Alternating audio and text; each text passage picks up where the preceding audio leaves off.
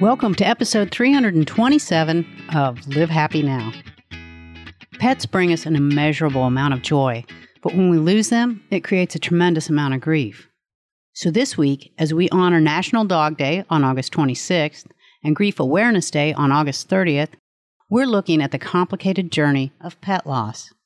I'm your host, Paula Felps, and this week I'm joined by Brittany Derenbacher, who is here to talk to us about how we can work through the stages of grief as it pertains to pet loss and the important role that gratitude plays in helping us heal. Well, Brittany, welcome to Live Happy Now. Yeah, thank you so much for having me. I'm really excited to have you on the show. And we will say, in the interest of full disclosure up front, I became familiar with you a few years ago through your work with a rescue. Let's start out by you telling me about your mm-hmm. special needs rescue and I should know it by heart because I actually adopted a dog from you. But to tell us first about this rescue, because I feel like this really does play into what we're going to talk about later. Right. So our rescue is Lunabelle's Moonbows, and it started in 2016. Uh, my husband and I started it. It is in partnership with a 501c3 rescue in Kentucky called the Boston Terrier Rescue of East Tennessee and Kentucky. And so I was fostering for them for a couple of years and ended up with a cleft palate puppy. And, you know, I feel like it taught me a lot about, you know, what love and care that I could give to an animal. And so our relationship with her really kind of solidified that we wanted to start a special needs rescue. And she passed away due to other complications that came along with a cleft palate. So we started uh, Lunabelle's in her memory and it really kind of took off from there. You know, like we have had dogs with hydrocephalus, dogs with congenital heart problems, with dementia, you know, animal cruelty cases. We've taken in a lot of breeder dogs. You ended up with one of them. I did. yeah. So, you know, it's not just um, special needs. It can be behavioral too. It can, you know, be a dog that just simply needs a little, you know, TLC but yeah, I mean, I really feel like it's grown since we started it in 2016 and it's kind of created like a really, you know, beautiful and awesome community of people like you. Well, and well, thank you, and thank you for letting me be part of that. And and one component of it, the work that you do is so heart wrenching because on the one hand, there's a lot of joy, and we celebrate. We see these little pups that you get in, or sometimes not just pups, and and we see the dogs that come into you and we see you nurse them back into health and and we really celebrate that growth. But then there's also those that don't have a success story. Mm-hmm. and and i think i've met people independent of your rescue who were familiar with your rescue and would talk about that. And it, there were stories you know you had one guy spud lightyear that really changed lives. I mean people i think to this day grieve his loss because we followed that journey yeah, I think that's what's unique about not just our rescue, but other rescues that do similar work is that when you introduce a dog to you know your followers they too fall in love and become very invested in that journey and invested in their care and you know their storyline. And so yeah it's not just devastating to my husband and i it's devastating to everyone that follows our rescue. And i don't think that I knew that I was capable of doing this kind of work. And I, I do think that everyone to their core is capable of doing this kind of work. But I think it just comes with that acknowledgement that it's not always easy. And a lot of times, you know, when we take these dogs in, it's not always going to be a happy ending. And we very much know that going into it. Like a lot of times we know that we have a hospice case and that our role in this dog's life is to give them, you know, an awesome time on this earth mm-hmm. and do what we can to give them that choice because a lot of times, you know, these animals don't get that ability. So, yeah.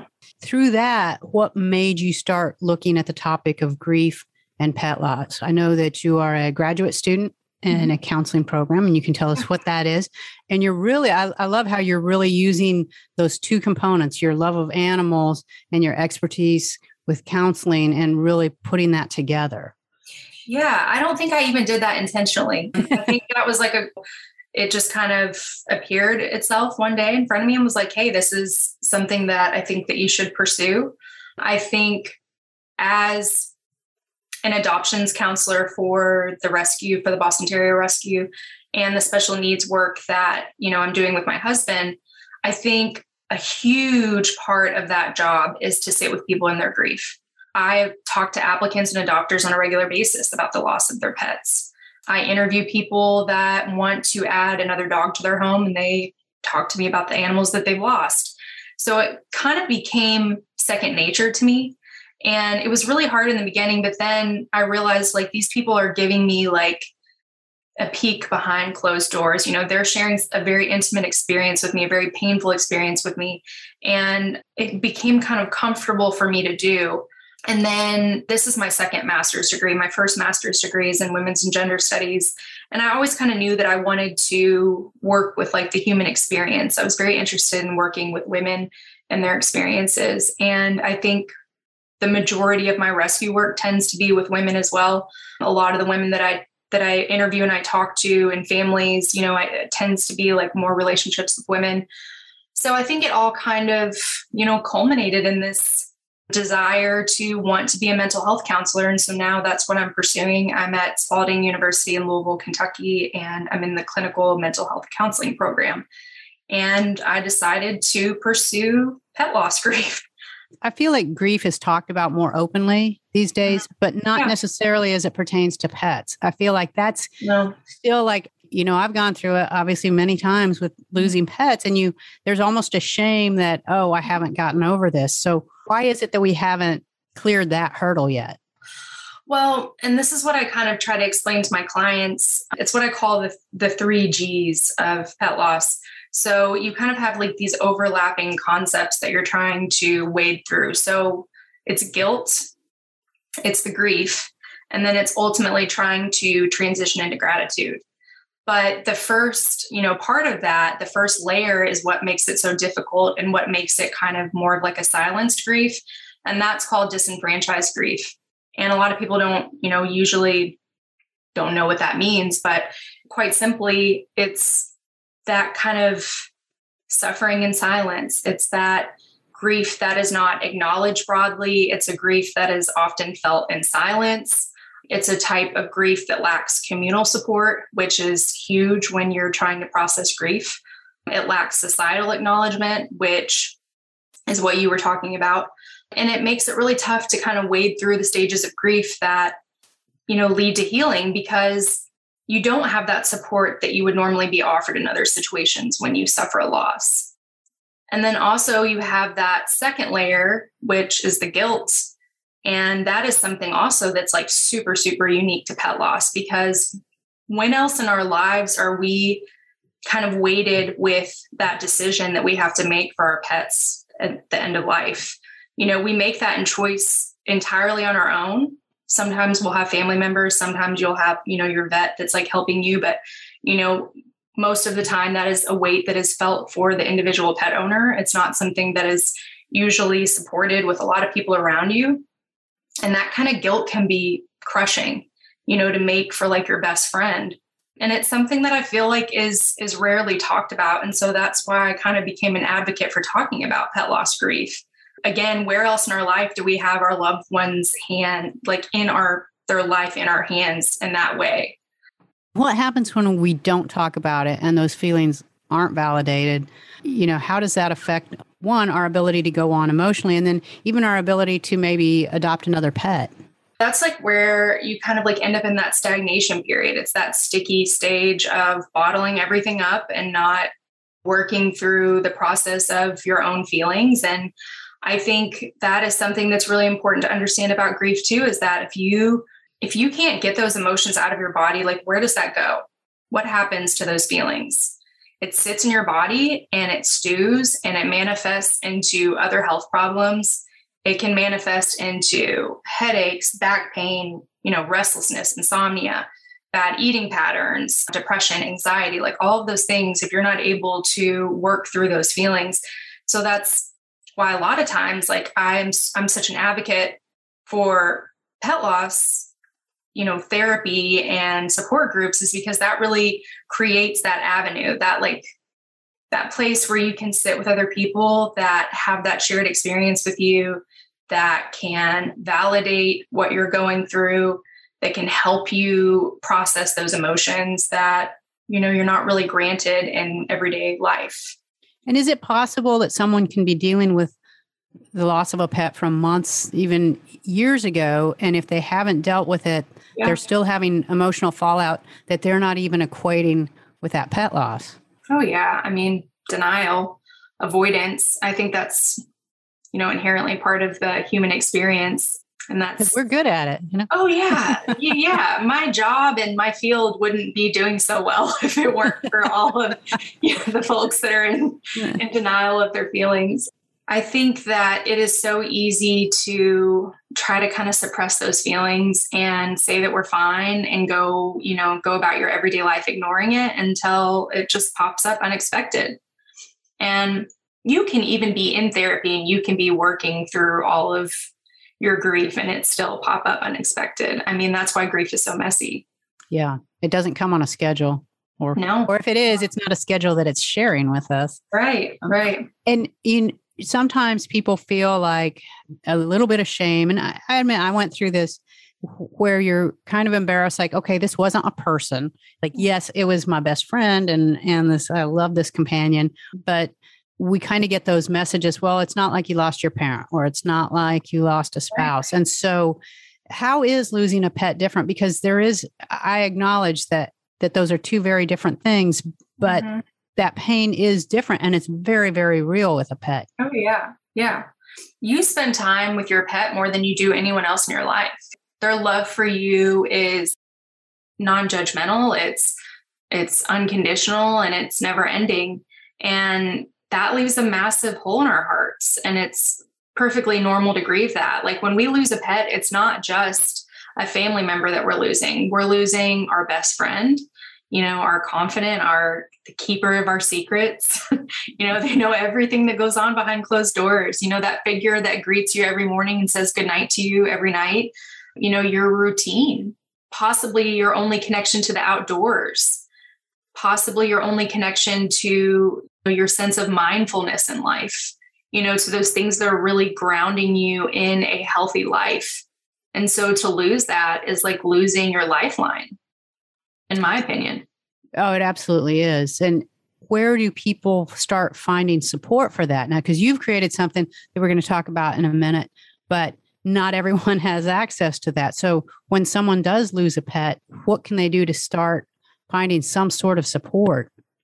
Yeah. The biggest thing that I tell people to do is to look for support groups in their area because oftentimes you can find free support groups. You know, sometimes financial reasons hinder people from being able to do one on one therapy. But quite honestly, for pet loss grief, like I recommend doing a, a group setting more than I would one on one just because you are able to create that, you know, that sense of community and understanding and that validation that we we so badly need after the loss of a pet. But if you're not able to find a group, I think, like personally, what I work with my clients on, and I think it's the hardest part of those three G's that I was talking about, but it's gratitude. You know, celebration of life over loss. You know, gratitude over helpless over hopelessness, memorializing over avoiding, trying to work on memorializing your pet in your home through creating spaces where you can remember them, whether that be like physically in your home or, you know, through writing um, or doing, you know, particular exercises. You know, for me, I have memories of my pets all over my home. I want to remember them every room that I'm in. I want to, I want to be cognizant always of what they brought to my life and all of the memories that we've shared and how beautiful our life was together. So it's important for me to not only not only like remember them through writing and like through my work, but to like have those physical reminders around me always that kind of keep me grounded. What about the people who say that's just too hard?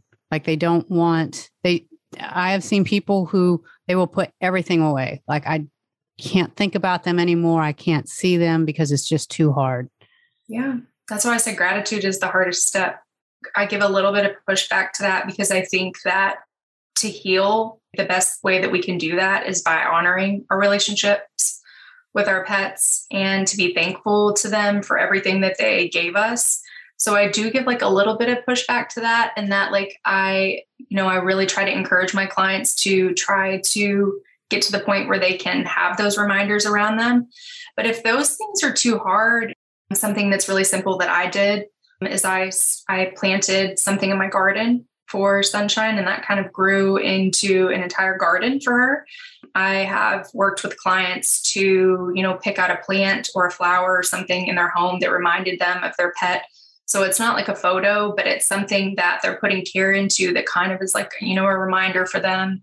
Even just like little mementos or like crystals or anything that kind of reminds you of your pet. You know, for me, my soul dog, her name was Sunshine. So any kind of like little sunny reminder makes me feel a connection with her.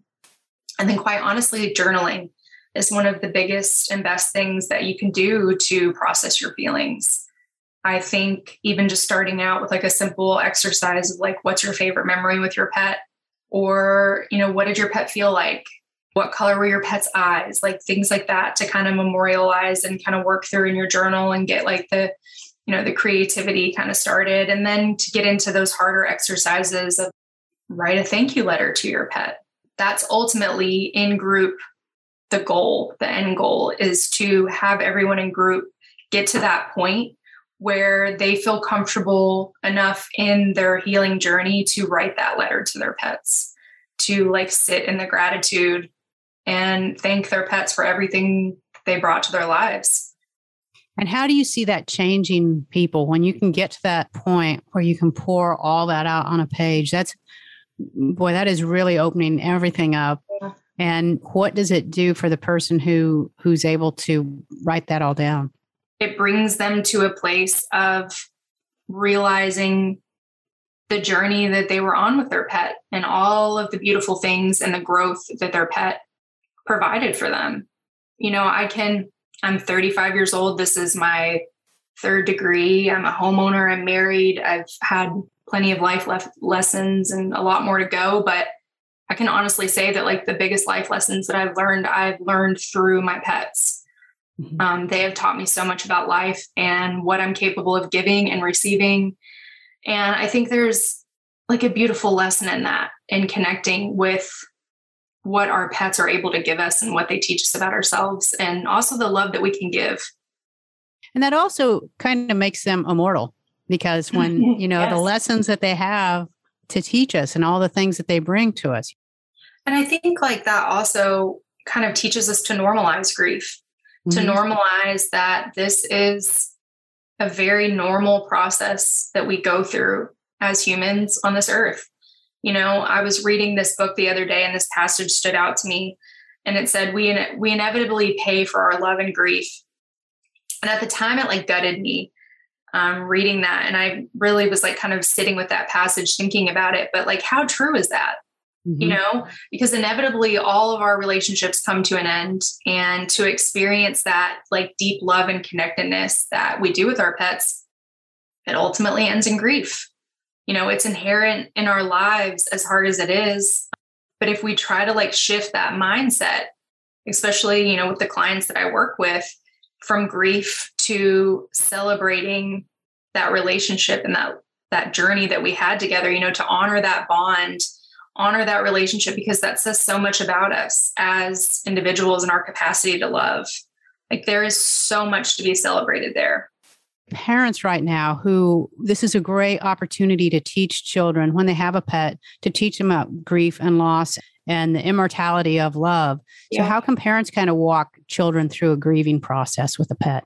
I think the biggest thing that you can do for children is just validate their feelings, you know, and explain to them that even though, you know, your our pet or our dog or little Scruffy is no longer here, like he will always be with us because we have so many memories and we built such a beautiful life and he was such a big part of your childhood and he'll be with us forever because of that. That's great. And you know one thing that you did was created an online grief support group mm-hmm. that went through was it six weeks? Yeah. And that got a tremendous response. And again full disclosure i sat in on that because i was very interested to see I, yeah. I, was very interested in that. And that really was transformative for people. So, eh, can you talk kind of like some of the things that you saw out of that process of being able to meet every week and and talk yeah. about grief? Yeah, I think it's so important to look for those additional support systems. You know, I think just allowing people to openly share without fear of judgment kind of goes back to the disenfranchised grief and the guilt and the weird kind of emotions that are tied in with pet loss grief. But that fear of judgment is huge for people that are, you know, in the groups. That's like a huge thing that everyone talks about. And also just without fear of how society is judging them for mourning their pets because everyone mourns differently and everyone mourns in different speeds. And just like that community that encourages and supports the choices that we've had to make for our pets those people in group are going to understand the choice that you had to make for your pet and they're going to understand the guilt that's associated with that and your coworkers might not your family members might not and your friends might not. So to create kind of this beautiful community of complete strangers that are all together because we just totally get what each other's going through. There's a lot of power in that. Yeah there really is. I know that we have a four part email course that we're going to offer that you've put together that walks us through some exercises, and that'll be available now and ongoing. So people can always, if they're listening and it's not the right time, they want to come back and sign up for that, they'll be able to do that on your landing page. But Brittany, you have so much insight to offer us on this topic, and I'm I'm really glad you're taking it on. And as we let you go, what is the one thing that you really want every person, every pet owner to understand about grief? Yeah. I think the biggest thing and the biggest takeaway about grief for me personally is that it's nothing to be ashamed of. You know, I think our grief is only our love, and that's nothing to hide. Um, grief is just that timeline that's kind of connecting us to what we've lost. And even though it's wild and it's unpredictable, and I compare it to ocean waves because, you know, it ebbs and flows and can come when we least expect it. But I think the more time that you spend kind of working through your grief and acknowledging what's going on in your body and how you're feeling and just making space for that being compassionate to yourself you know being gentle with yourself i think that's huge. I think i think it's so easy for us to just kind of avoid what we're feeling and to you know not acknowledge that it's tough and it's hard and kind of again like have that self-compassion for ourselves be like man this really sucks. Today yeah. is a really hard day and i could really use a hug. So even just like something as simple as that and just realizing that it is perfectly normal to grieve and again that, that it's nothing to be ashamed of. Excellent. Well brittany thank you for coming on giving me your time talking about this yeah. and for the all the work that you're doing with both with the people and with the pups yeah, you too. Thank you so much. That was Brittany Derenbacher talking about grief and pet loss. If you'd like to learn more about the work that Brittany is doing or sign up for her free four part email course to help work through pet loss, just visit us at livehappynow.com and follow the links. That is all we have time for today. We'll meet you back here again next week for an all new episode. And until then, this is Paula Felps reminding you to make every day a happy one.